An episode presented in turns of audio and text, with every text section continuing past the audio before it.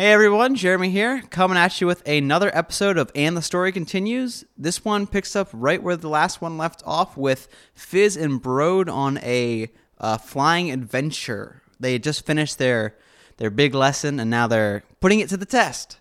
If you need a reminder, this episode will pull inspiration from the Focke-Wulf FW-43, which is a light utility aircraft developed in Germany. Stick around to the end of the episode to find out what our next article will be, and I hope you enjoy the episode.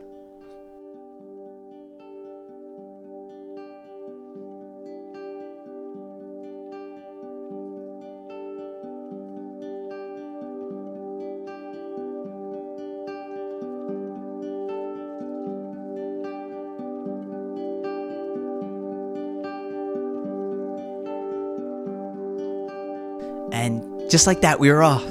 Now, keep in mind, I'm no duck, so it was really obvious that Brode was holding back, which I very much appreciated. For the first leg, we just went up and out, truly following the wind.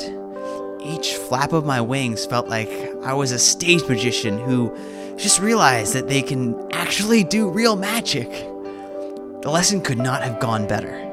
I was asking a lot of questions to Brode, and he was zinging back with these fantastic responses. Uh, but there was one that even left him silent. Coming up here, now that we're over the trees, you've got to watch the wind.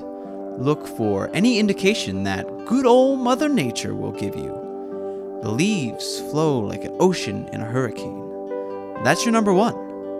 Beyond that, smoke is a key while it lasts.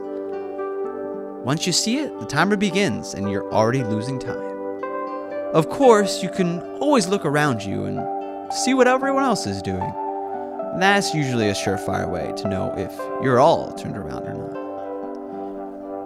Whoa, whoa, whoa, whoa, whoa, what was that?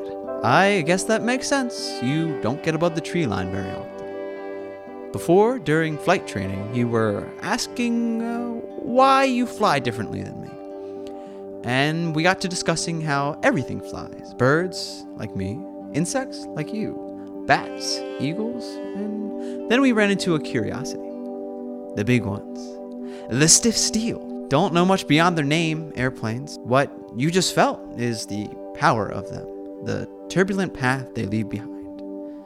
Me and my group have been stumped since we first caught sight of them about how they fly. Their wings are as rigid as in seasoned carrots.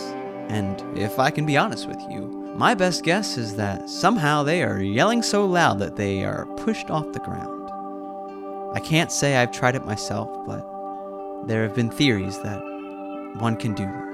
Is it always like this above the trees? I don't know if I can handle it. I'm just a butterfly. Sure, do I look shimmering and splendid? Yes. Am I a smooth talker with a great sense of panache? How could I not? Am I scared right now? Y- yes. Can we go back? The first time is unnerving, but staying up for a while longer will serve you well and pay back confidence in even more harrowing endeavor. Let's steady out and keep altitude. Give it five more minutes. I can do this. I can do that.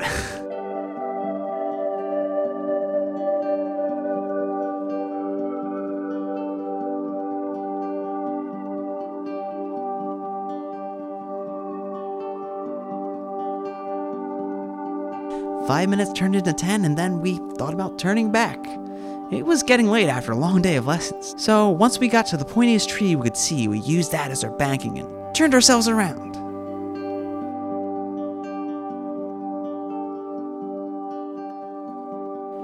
Why are you so interested in winter? What makes you think it'll be anything but the hard life we're all trying to avoid? It's more about knowledge than anything.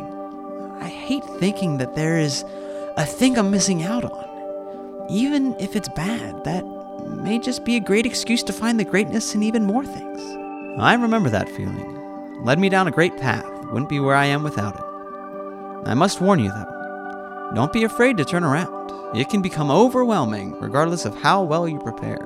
No amount of experience is worth it if you can't put it to good use. What does matter is following all the way until you can't.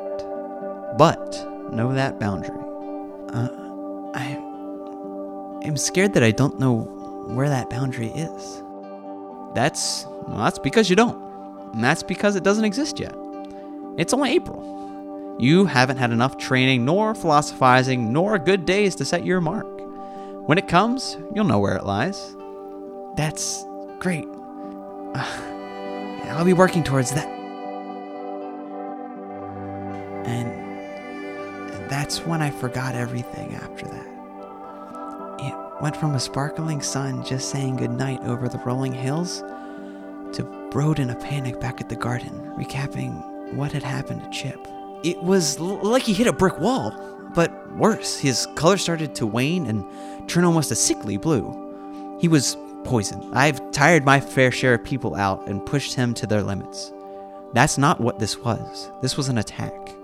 Well, if there's one person who would do this, we know where to look.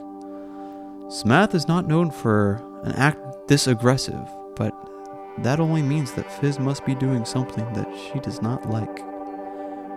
Go fetch some parsley on the other side of the garden and rub it on his wings. That should bring some life back into him. My guess is that you all went through a cloud of hemlock spores, and well, you're about 200 times bigger than him, so it probably just gave you a good sneeze. Fizz, if you can hear me, you'll be just fine. I hope.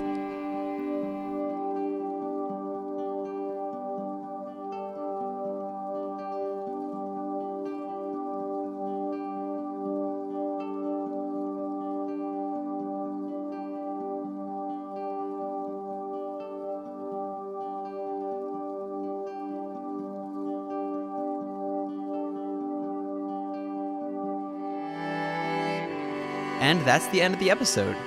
If you enjoyed it, please leave a review on Apple Podcasts or really wherever you get your podcast from. If you want to uh, get in contact with us, you can email us uh, at atscpod at gmail.com. Shoot us any comments, questions, uh, Wikipedia articles that you've got uh, just lying around that you think would be interesting to add to the story. Thank you all for listening. Uh, as promised, the uh, next article for the episode, which will come in two weeks, is Zombie A Go Go Records, which is the record label for Rob Zombie. So, to find out what I do with that, stick around, say subscribed, tell your friends, and I will see you in two weeks.